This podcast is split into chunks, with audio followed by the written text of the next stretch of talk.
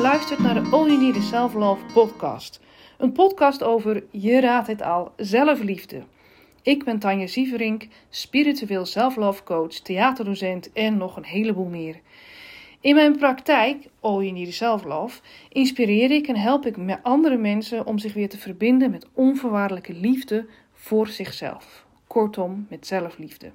Ik zet daarbij verschillende tools in, zoals bijvoorbeeld healing tools en energiewerk, zoals access bars en healing meditaties.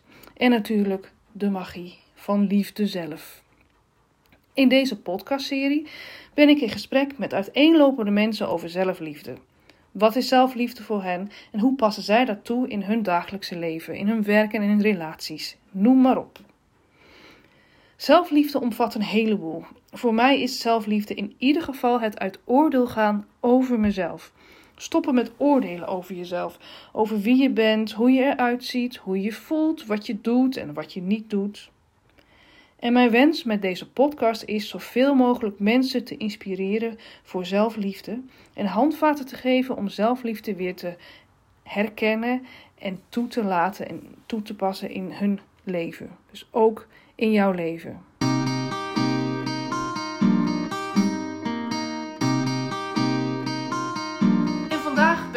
Bij Marleen Becker. En Marleen handelt in humor, online dagvoorzitter, online podiumcoach en ze fietst. En dat laatste heeft waarschijnlijk ook een hoop te maken met zelfliefde. Dus daar gaan we misschien achter komen in dit gesprek wat het voor jou is. Je weet het niet, hè? Je weet het niet. Maar welkom Marleen, leuk Ja. dat je dit gesprek wil doen. Dankjewel. En eh, is er nog iets wat je denkt van dit wil ik nog even over mezelf kwijt voordat we ingaan op eh, de zelfliefde? Eh, dat vind ik altijd een hele lastige vraag. Dan raak ik als een beetje, wat- wil ik over mezelf vertellen? Ehm, ja, nee, je hebt me eigenlijk wel goed geïntroduceerd, geloof ik. Ja.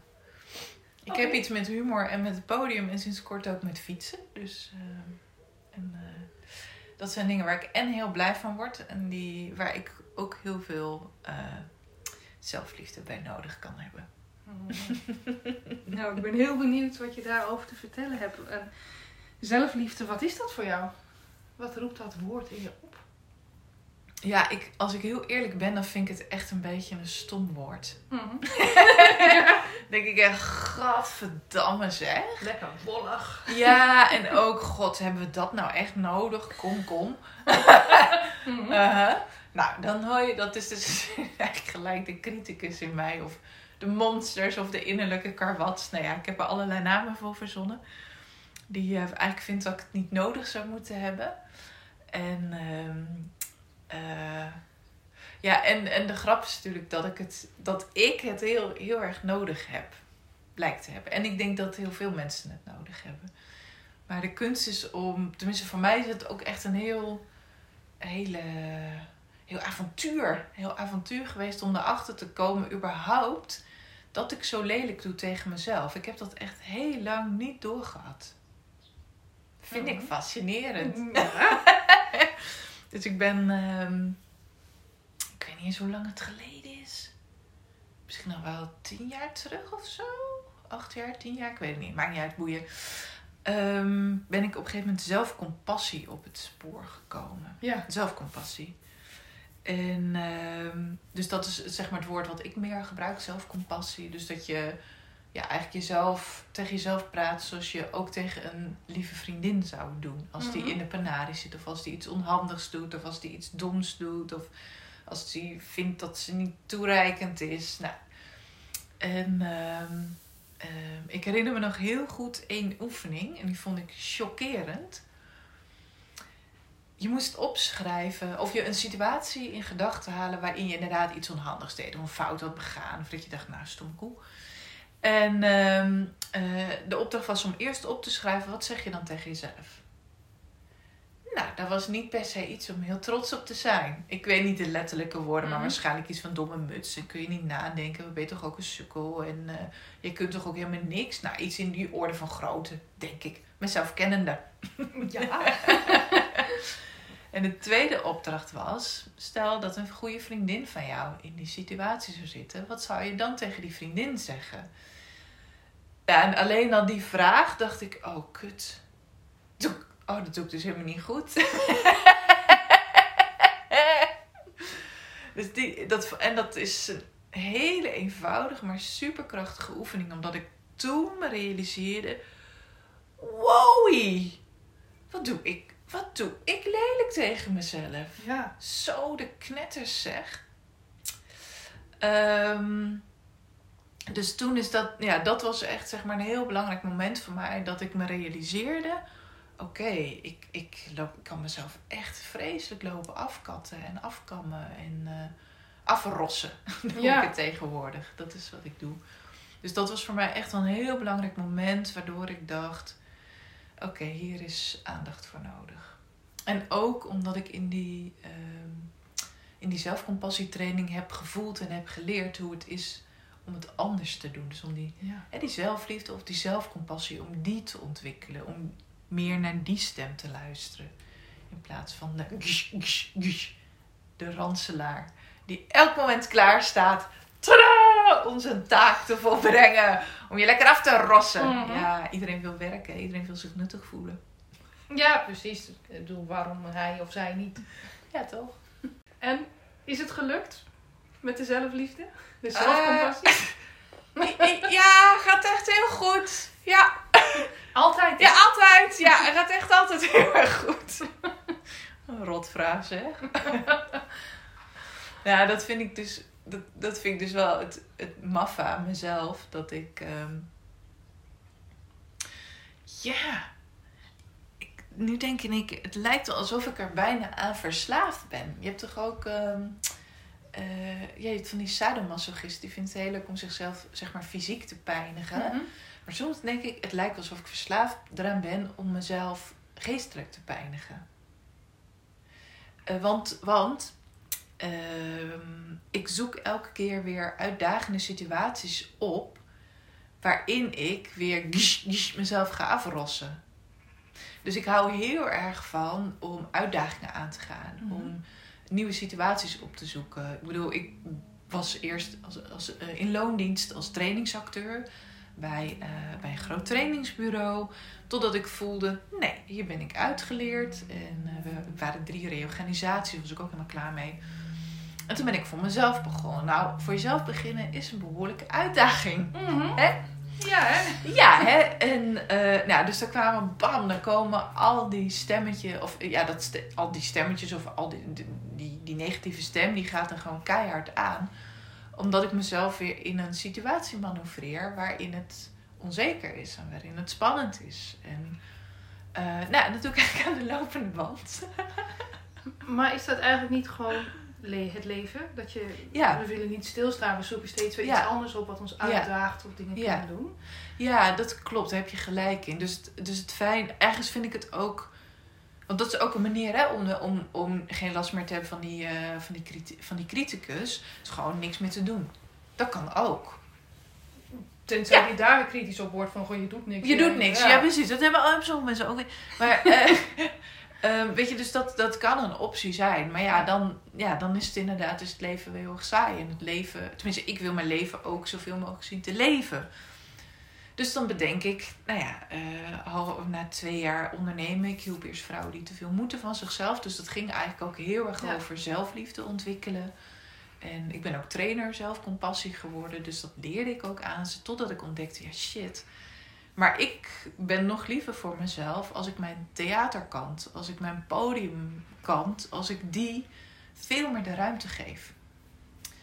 Dus toen eh, ging ik doen wat je, wat je in het begin zei. Dat ik eh, ging handelen in humor. Ik wil, Ja. ik wil heel even terug naar... Ja, ik zie je ook echt zo denken, zo van...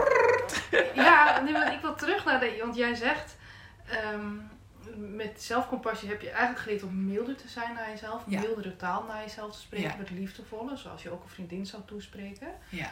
Waar je achter kwam van, oh, ik ben aardiger naar andere mensen toe als ze iets tussen aanhalingstekens verkeerd doen dan wanneer ik zelf iets onhandels doe. Ja. Ehm,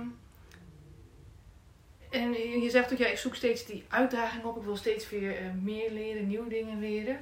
Maar heeft die zelfcompassie je dan niet gewoon eigenlijk geleerd om op een andere manier toe te passen om met jezelf om te gaan. Dat je nog Ja. wel steeds te tegenkomt. Bedoel, je kritische stem, even zo te noemen, is nog actief. Maar die zelfcompassie heeft jou geleerd om die te herkennen van... Oh nee, dit werkt niet voor mij. Ik ga even andere taal of andere woorden gebruiken naar mezelf. Dat, Ja, dat klopt. En ehm,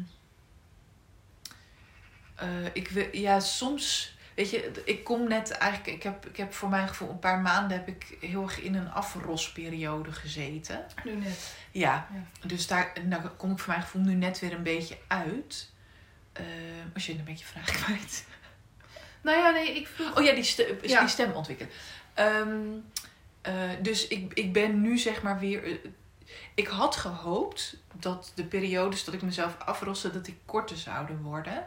Maar blijkbaar zijn er nog periodes waarin, het, ja, waarin, het best, be- waarin ik er best lang last van heb.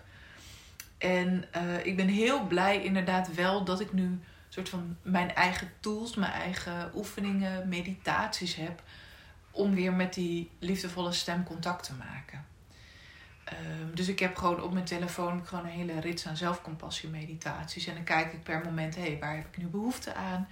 Die zet ik op en dat helpt me.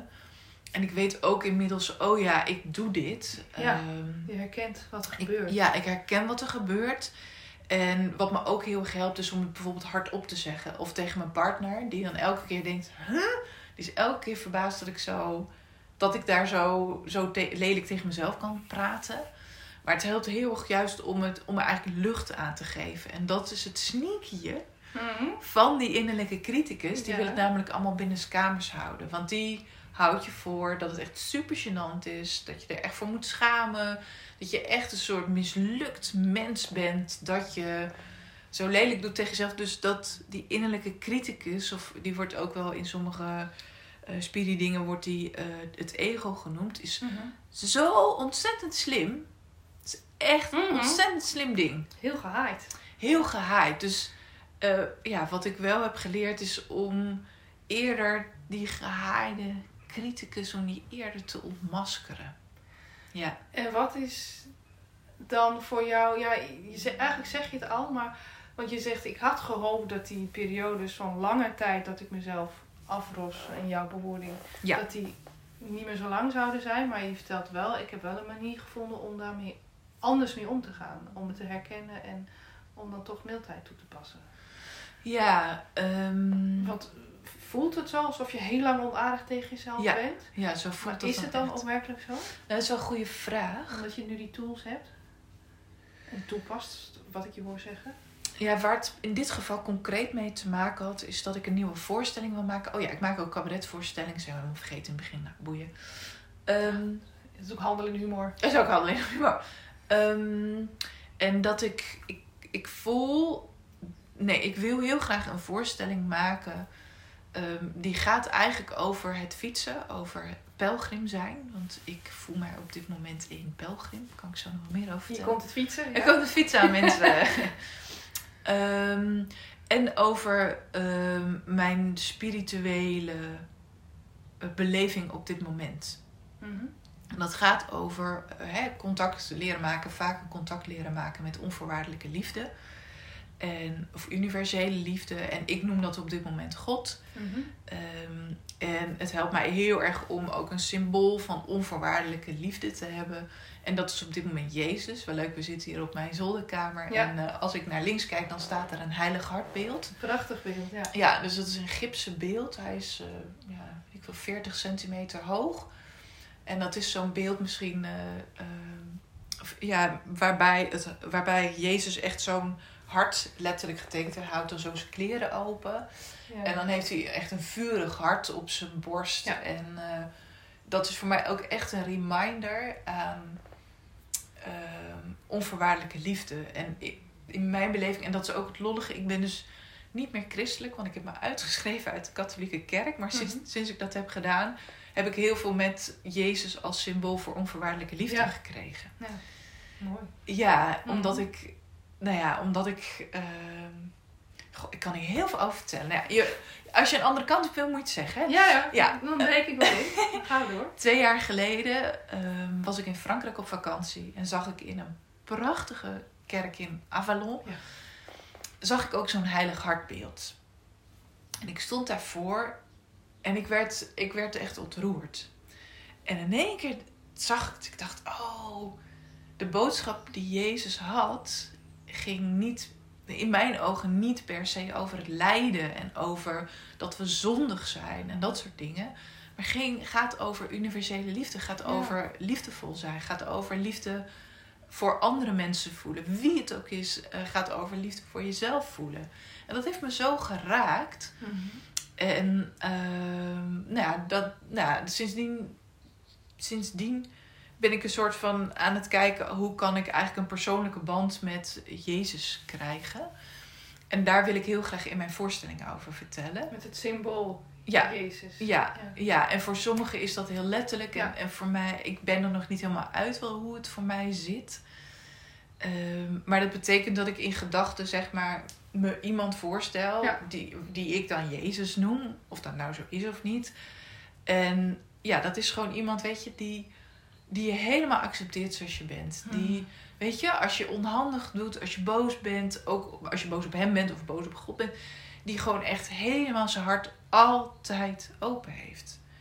En zo is, zoals ik het nu zie, als ik mezelf aan het afrossen ben, dan net zoals dat beeld hier in mijn kamer staat, Ja. hij is er altijd. Mhm. Er is altijd onvoorwaardelijke liefde. Maar ik, ik ben er even niet, zeg maar. Dus Ja. ik, ik heb mezelf afgesloten voor de stroom van liefde. Ja. Ik kan er even niet bij. Ik, eh, waarbij ik ook zou kunnen zeggen, ik ben dat niet. Maar dat is het ego, hè? of dat is de criticus die om welke reden dan ook eh, allerlei overtuigingen zo door mijn hoofd afspeelt. Waardoor ik gewoon even vergeet Oh ja. Het is oké. En het is, je bent gewoon helemaal goed zoals je bent. Ik hoor bijna hierin dat ook zelfliefde eigenlijk, wat je zegt over Jezus, die eigenlijk die het symbool van onvoorwaardelijke liefde, dat dat ook eigenlijk de onvoorwaardelijke liefde voor jezelf is. Ja, Niet alleen de ander, maar juist ook van ja, ja, die, dat, dat kloppend hart voor jezelf. ja. En je vertelt inderdaad dat dat beeldje even weer herinnert van eh, als je doorhebt van oh ja, ik zit weer in die kritische fase om het zo te zeggen. Van je ziet je heilig hartbeeld van oh ja, Ja, ja. en dan Dus probeer ik contact met, ja, ja. met mijn heilig hart te maken. Ja, mooi verhaal. ja en, en ik heb dus de afgelopen maanden eh, zoveel angst gehad om dit hardop te zeggen. Dus Mhm. het voelt nu ook alsof ik het alleen tegen jou vertel. En als ik denk, oh kut, weet je wel. Ja, hier gaan andere mensen ook naar luisteren. Dan voel ik alweer de spanning. Ehm, en, en dat heeft dus, dus als ik blijkbaar dingen wil vertellen in voorstellingen of naar buiten wil brengen waarvan ik bang ben dat anderen mij daarom veroordelen. Dus dat, dat ik, ja, weet je, door dit te delen, dat andere mensen denken, nou die is goed gek. Nou, daar gaan we dus echt niet meer tegen praten. Dus ik ben eigenlijk zit er voor mij een soort diepe angst onder om alleen te komen te staan. Als ik het ga hebben over onvoorwaardelijke liefde, wat natuurlijk hilarisch is, want dat, dat kan helemaal niet. Maar, en daardoor zat ik zo'n, nou ja, als ik, daardoor zat ik zo'n lange periode in Mhm. het zelfverrossen, omdat die angst me gewoon zo in de greep had en ik de angst geloofde. Dus dat is echt, nou, dat is wat we te leren hebben, om die angst te herkennen en hem niet meer te geloven. Ja, en heb jij ook, ehm, of lukt het je ook om dan met die tools die je hebt en met eh, je symbool van het heilig hartbeeld, om ook liefde te geven aan, ja, die angst is hè, en dat die angst, dat die ruimte krijgt zonder oordeel? Ja, soms wel en soms dus ook helemaal niet. En dan doe ik het en dan helpt het een beetje, maar echt profound, eh, diepgaand. Nee, soms lukt dat dus niet. En merk ik nu, nu ik, ehm, eh, nu ik soort van erkend heb, oh ja, ik wil echt die voorstelling maken. En oh ja, dat roept, roept dus blijk- blijkbaar, god, ik kan niet meer praten. Dat roept dus blijkbaar zoveel angst op dat ik helemaal dichtklap. Dat, dat er gewoon gevoelsmatig weinig uit mijn vingers komt. Dat Mhm. is nooit zo, maar dat, dat zegt die criticus dan ook. En je doet helemaal geen reet. Ja. Ehm, ik heb gewoon op een gegeven moment de moed gehad om iemand te mailen waarvan ik dacht, zij kan mij helpen. Zij, zij zingt liedjes eh, over God. En ehm, heeft zelf ook een heel, ja, heel traject daarin Ja. afgelegd om daar te komen. En ik dacht, volgens mij kan zij, snapt zij waar ik in zit. Ja, weet je, met, met haar liedjes naar buiten brengen, weet je hetzelfde traject wat, wat Ja. er nu bij jou gebeurt met die cabaret Precies, ja. Eh, Om haar naam maar even Ja. te noemen, Neda Boyen is dat. Dus Mhm. Die zingt echt hele mooie, toffe liedjes die eigenlijk dus gaan over onvoorwaardelijke liefde. Maar die dacht ook, ik krijg nou wat, ja, eh, heb ik in één keer een cd gemaakt. eh, met allemaal, of nee, ze had niet de cd gemaakt, maar de liedjes gemaakt. Die allemaal gingen, waar die hadden God, God, God, God, God in zat. Die zijn gebaseerd op teksten uit de cursus in wonderen. Mhm. En toen dacht ze, nou, dat pakketje papieren, dat leg ik dus gewoon even aan de kant. Zo, nou gaan we nu eerst aan de voice meedoen. En wat is er na de voice gaan doen? Ja, toen dacht ze, ja, zingen om zoveel mogelijk stemmen te krijgen, dat geeft echt geen voldoening. Dus toen heeft ze inderdaad die eh, stapel papier van de piano gepakt en is ze een cd gemaakt. Ja, ja. The Light Has Come heet die. Het licht is gekomen. Ja. Grappig, want ik hoor jou wel steeds zeggen, wat ik je hoor vertellen is dat je wel steeds actie onderneemt en bijna hulptroepen inschakelt op momenten dat je denkt van oh maar of bewust wordt van oh het gaat even ik Het lukt mezelf in- niet. ja, ja. dus dat je wel de, de, de zelfcompassie ehm, eh, de, nou, ik vergeet de naam steeds Neda Boy. Neda Ja. die dame en ehm, je noemde al de cursus in wonderen hoorde ik je net zeggen Ja. dat, dat, doe je daar ook actief iets mee dat Ja. je dat Ja, lees ik regelmatig teksten en er staan werkboeklessen in die ik eh, regelmatig doe. Je bent wel echt actief bezig om ehm, bewust te blijven en liefdevol naar jezelf te kunnen blijven. Om nieuwe tools te ontdekken. En Dat klopt. Dat- ja. ook mooie daden van liefde, zoals ik ze noem. eh. Ja, ja, ja, en misschien, want daar begon je volgens mij, begon ik mijn hele verhaal mee, naar aanleiding van jouw vraag over het fietsen. Wat heeft dat met zelfliefde te maken? Ja. Ehm, die voorstelling maken, Ja, die voorstelling maken over ja, hoe ik zeg maar spiritueel op dit moment in het leven sta. eh, die roept heel veel angst op. En het is dus voor mij een daad van zelfliefde geweest om Neda Boyne te benaderen. Om me te helpen die blokkades, die angsten een beetje in de tang te krijgen. Ehm, en ook, het is voor mij echt zelfliefde om cabaret te maken.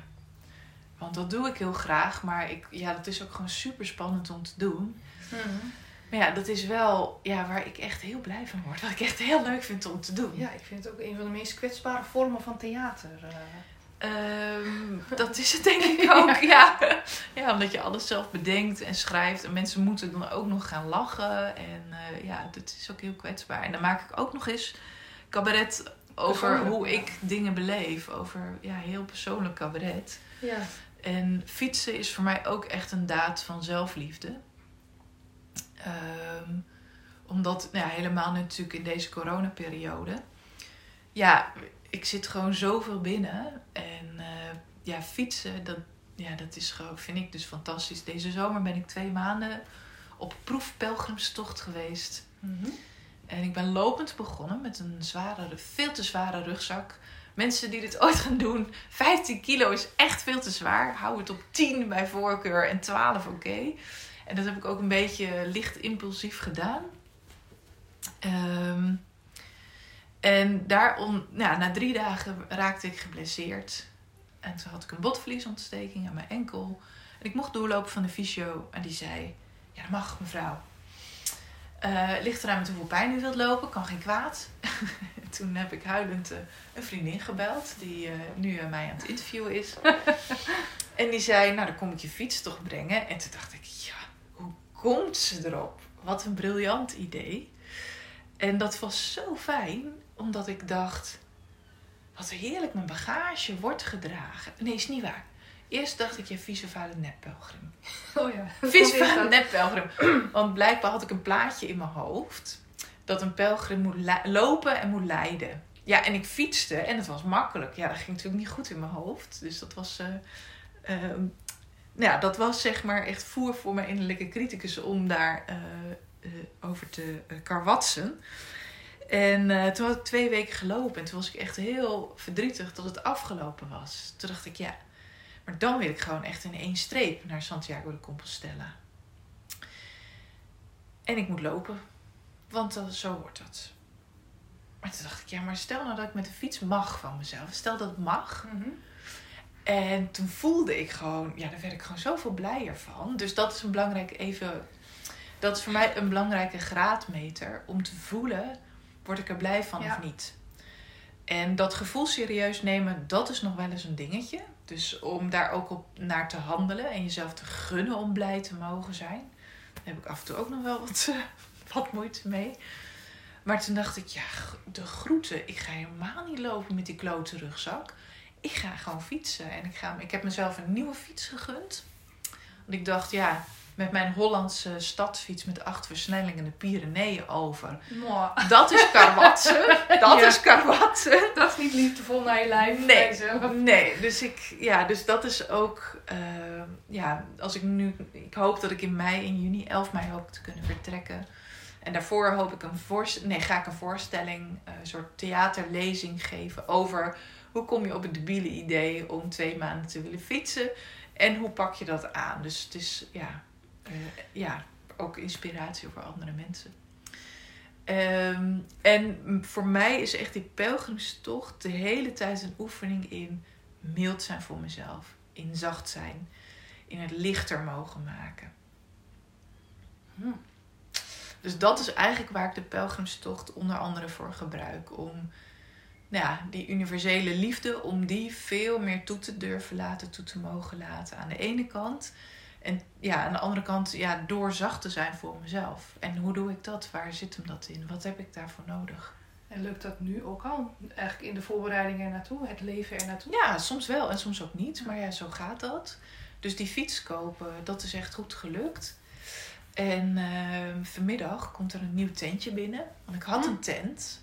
En die was gekocht ehm, als grammenjager. Oftewel, je bent een grammenjager als je zo Als je gaat Heel- lopen met je rugtas. ja, als je zo, zo min mogelijk grammen in je tas probeert te douwen, wat ik dus niet zo goed kan. Ehm, maar toen had ik dus een tentje van 1 kilo. En dat is echt een super, super mooi tentje. Echt heel tof. Maar je kunt er niet rechtop in zitten. En ik dacht, als ik dan toch het luxe paadje zacht voor mezelf met de fiets ga. En de fiets mijn bagage draagt, ga ik dus een tentje kopen waar ik rechtop kan zitten. Ja. Dus dat is ook inderdaad van zelfliefde. Ja, absoluut. Ja, en, eh, en ook bijvoorbeeld, ik ben nu al aan het trainen. Ehm, ik hoef niet gelijk een teringheid van 80 kilometer te fietsen. Ik probeer dat ook leuk en luchtig te doen. Dus ik vind het leuk om ergens naartoe te fietsen. Ehm, en, ja, en sommigen zullen denken dat is geen zelfliefde. Maar voor mij was het wel. Ik heb in de kerstvakantie ben ik wezen winterkamperen. Want ik had zin in winterkamperen. Ja, ik weet ook niet waarom. Een beetje is dat je net in één keer zin krijgt- in, weet ik veel, agurk met slagroom, weet je. Ja, je weet niet waar het vandaan komt. Maar je denkt, nou ja, ik ga het gewoon doen. Fietsen is als een augurk met slag. Ja, precies. Voor Marleen. Ja. Dus, dus, eh, dus ik heb gekeken, hoe kan ik dat mogelijk maken? Hoe, hoe kan ik ervoor zorgen dat ik het toch comfortabel heb? Ook al is het misschien tering koud. Nou, dat was geweldig. Dat is ontzettend leuk. Ja, het is vooral heel leuk om jouw gezicht weer te zien, hoe dat nu straalt. Dat- Ja. Had het nou op video gezet? komt zo duidelijk af dat, dit, dat je hier blij van wordt. Ja. Dat dit zelfliefde is, om het even, Ja. eh, nu we het daarover hebben, Ja, daarin te ja laten we het daar eens over hebben. Ja. Ja, Heerlijk. dus dat klopt. Zelfliefde gaat mij over wel. God, nou, komt even een wij... Mensen, komt een wijsheid. Oké. Zelfliefde gaat voor mij over echt uitdagingen in je leven aangaan. En kijken hoe je daarin zo zacht mogelijk kunt worden voor jezelf. Nou, Marleen, volgens mij kunnen wij hier nog wel 50 podcasts over praten met elkaar. Met gemak. Onvoorwaardelijke liefde, zelfliefde, eh, de wolligheid en eh, alles wat er, wat er voor moois in zit.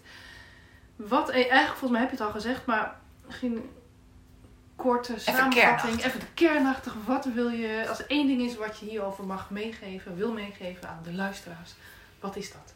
Ga fietsen. Nee, grapje. Nee, dat is niet waar. Dat is niet waar. Dat past bij mij.